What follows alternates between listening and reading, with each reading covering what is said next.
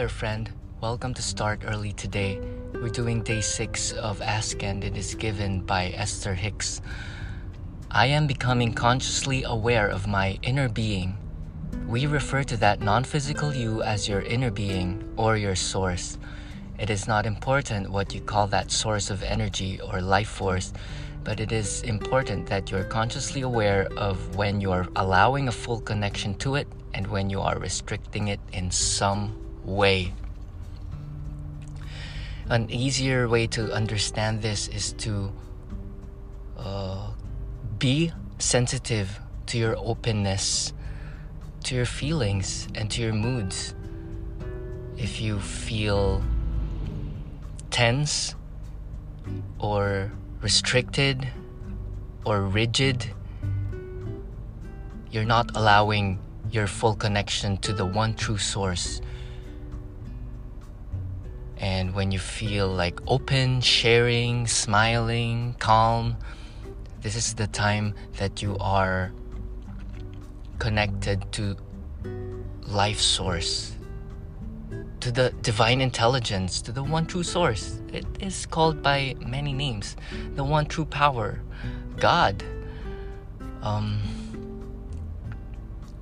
it is when we separate ourselves, the delusion of separatedness that causes us much suffering and pain and confusion. But if you include yourself as part of the whole, that your life is important, that God manifests through you in a very unique way, well, there's no reason for pain and suffering. You get to understand that it is just the way it is, and I'm a part of it.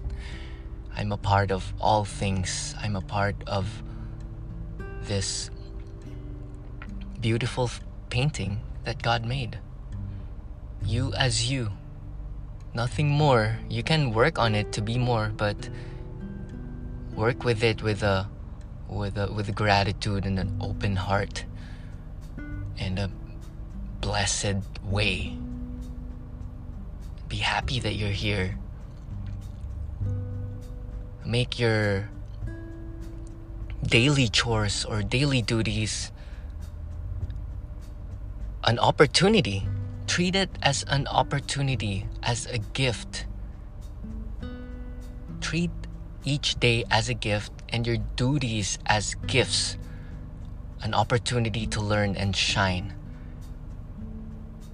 Switching your I get to to I gotta is a very good one See, I get to do this instead of um, bemoaning that you got to do it. You know, you get to. You get to walk. See, you get to exercise. You get to create. You get to clean and organize and create a life for yourself. You get to learn some skills and apply those skills to make people happy instead of I gotta. Why go through this uh, life experience uh, and it's day to day if you're just gonna live in murmuring and bemoaning and complaining? So that's not a very good choice. Nature will push you and it will nudge you. It will bang its lessons onto you whether you like it or not. No matter how skillful you are in avoiding, it is bound to be learned. Your journey, your mission, your one true purpose. And you can generalize it with just uh, just to love. To love the unlovable, to love your life, to love every little thing. And that that a bigger kind of love not the one that you're gonna put your attachment to it, not being uh, obsessed. The kind of love that accepts the way God loves you, the way your mother and father loves you. You know, So, yeah, connect to that one true source. Become aware of your inner being. Turn within. That's always the trick. Create things from within. And when your inside is really full of love and overflowing, it will just, um, it has nowhere to go but to overflow. And you'll see it in your ex- daily experiences. You'll see it through the each and everything that you'll encounter, even as little as a a butterfly or a moth. Seeing a moth in complete love and appreciation, that's the point of your journey here. To observe, so unwind and let go of all the the little you know requirements or demands of your ego set it aside. What's needed will happen. That's one good thing i got from sadhguru. You just do what works and uh, let go of the things that are not needed.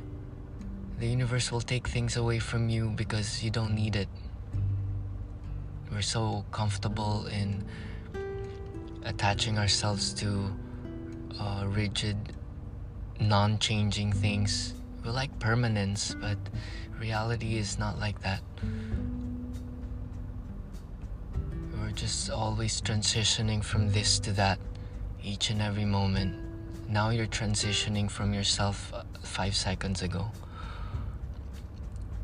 May it be more blessed, may it be filled with more love, may its arrangement of particles be more uh, symmetrical.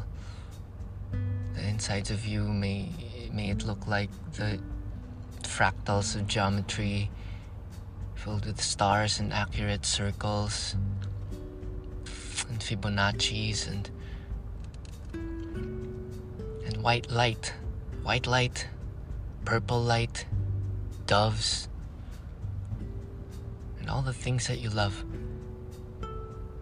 So cultivate that strength. Get into power mode.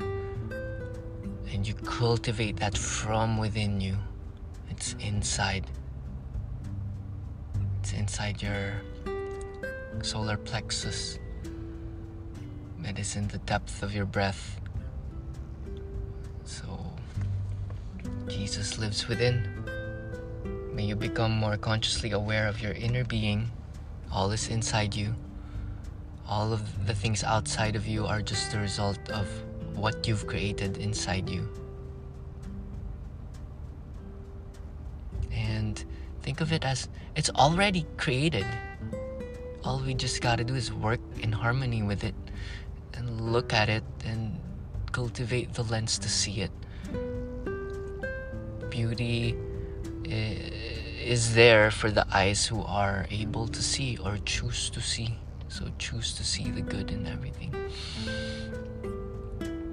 Okay, that's it for today. Day six. Um, we have how many more days? 54 days to go. So each day, imagine 54 days. Think of that those days full of possibilities of you discovering, navigating, doing an inner adventure, your inner work. Calm your nervous system. Switch to parasympathetic just by lowering your breath rate, making the breath more deep and resonant. Have a regular silent practice. Have a regular yoga practice. You need to stretch your limbs, for your myofascias not to harden. You know, eat uh, healthy greens, uh, healthy vitamin and mineral rich foods, and drink lots of water. Make sure you're drinking alkaline water, and your pipes will be uh, loose, fluid